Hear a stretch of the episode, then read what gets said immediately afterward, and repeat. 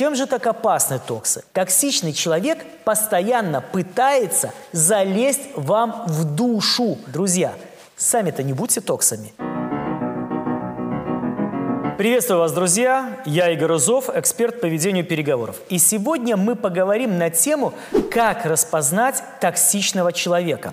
На самом деле на моем канале много видео есть на тему токсичности токсичных организаций и как вести переговоры с токсами.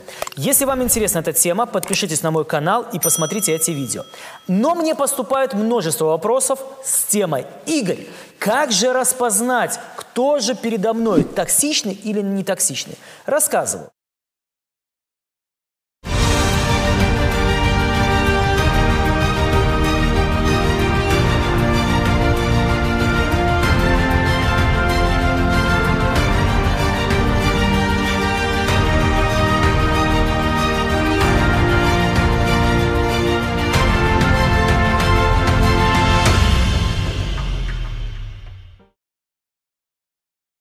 У токсичного человека есть определенные признаки. Признак номер один. Токсичный человек постоянно пытается залезть вам в душу.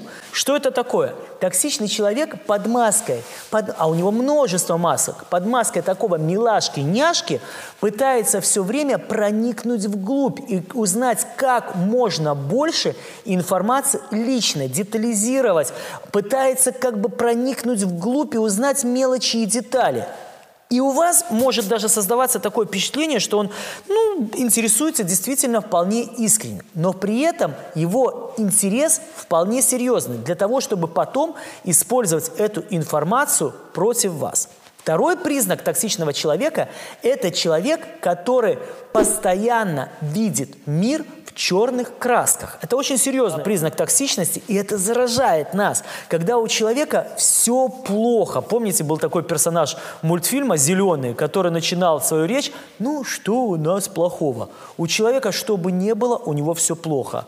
Если жарко, ох, опять жара. Если холодно или зной, ох, как надоел этот холод. Вы ему сделаете хороший подарок, он скажет, ой, почему дорого вы потратили столько денег. Не сделали, ах, пожмотил. То есть человек, который постоянно видит мир черный, постоянно, у него постоянно от него веет негативом.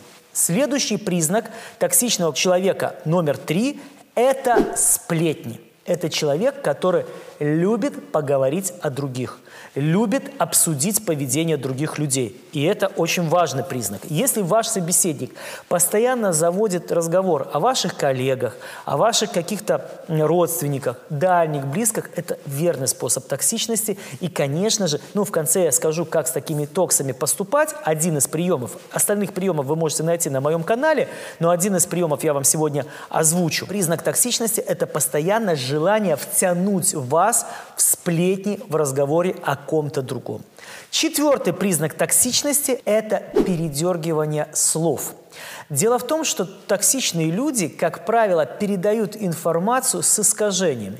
Например, вот у меня был такой случай, я описываю, когда занимался бизнесами, занимался а, производством поставкой спиртных напитков, у нас была очень токсичный менеджер, которая работала, и вот она однажды мои слова о нашем маркетологе, у нас пришла девушка-маркетолог, я сказала, слушайте, мне очень нравится, как она работает, она передернула и всем рассказала, что я влюбился и говорю, что мне эта девушка очень нравится. Хотя я говорил только как о специалисте. И вот это как раз-таки очень интересный момент в передергивании фраз. И если человек передергивает ваши фразы, переворачивает факты, искажает умышленно, это токсичный человек. Друзья, токсичные люди могут быть очень милыми, могут э, вызывать даже симпатию. Они надевают, у них обилие масок есть, они играются, они играют эмоциями и чувствами. Чем же так опасны токсы? Токсы опасны тем, что они заражают организацию, заражают семьи этой токсичностью. И эта токсичность невыносимо становится. Нас постоянно беспокоит, нас постоянно начинает бесить, мы испытываем дискомфорт. Поэтому самый верный способ работы с токсами, он следующий. Дистанцию увеличьте – действительно, кто бы ни был этот человек, кто бы ни был, начальник, подчиненный, эту дистанцию надо увеличивать. Говорить только на темы, которые интересуют вас. Не пускать туда, куда вы не хотите пускать. Не обсуждать третьих лиц. Говорить информацию только так, чтобы ее невозможно было бы передернуть, и если ее передернули, то осекать этого человека таким способом. Итак, вы сказали, что я влюбился. Я говорил, что мне нравится, как она работает. Не надо никогда говорить такую фразу. Я не говорил, что я в нее влюблен. Смотрите, что происходит. Когда мы говорим «я этого не говорил», вы как бы вредите сами себе. Нужно говорить «я говорил» вот такую фразу. Это гораздо сильнее. Друзья, кстати, очень хороший совет. Сами-то не будьте токсами. Если вы почувствовали, что у вас есть один из тех признаков, которые я обозначил, вам пора задуматься, а не пора ли вывести токса из себя. Будьте бдительны, будьте внимательны и к себе, и к людям, и все у вас будет здорово. С вами был Игорь Рызов, эксперт по ведению переговоров.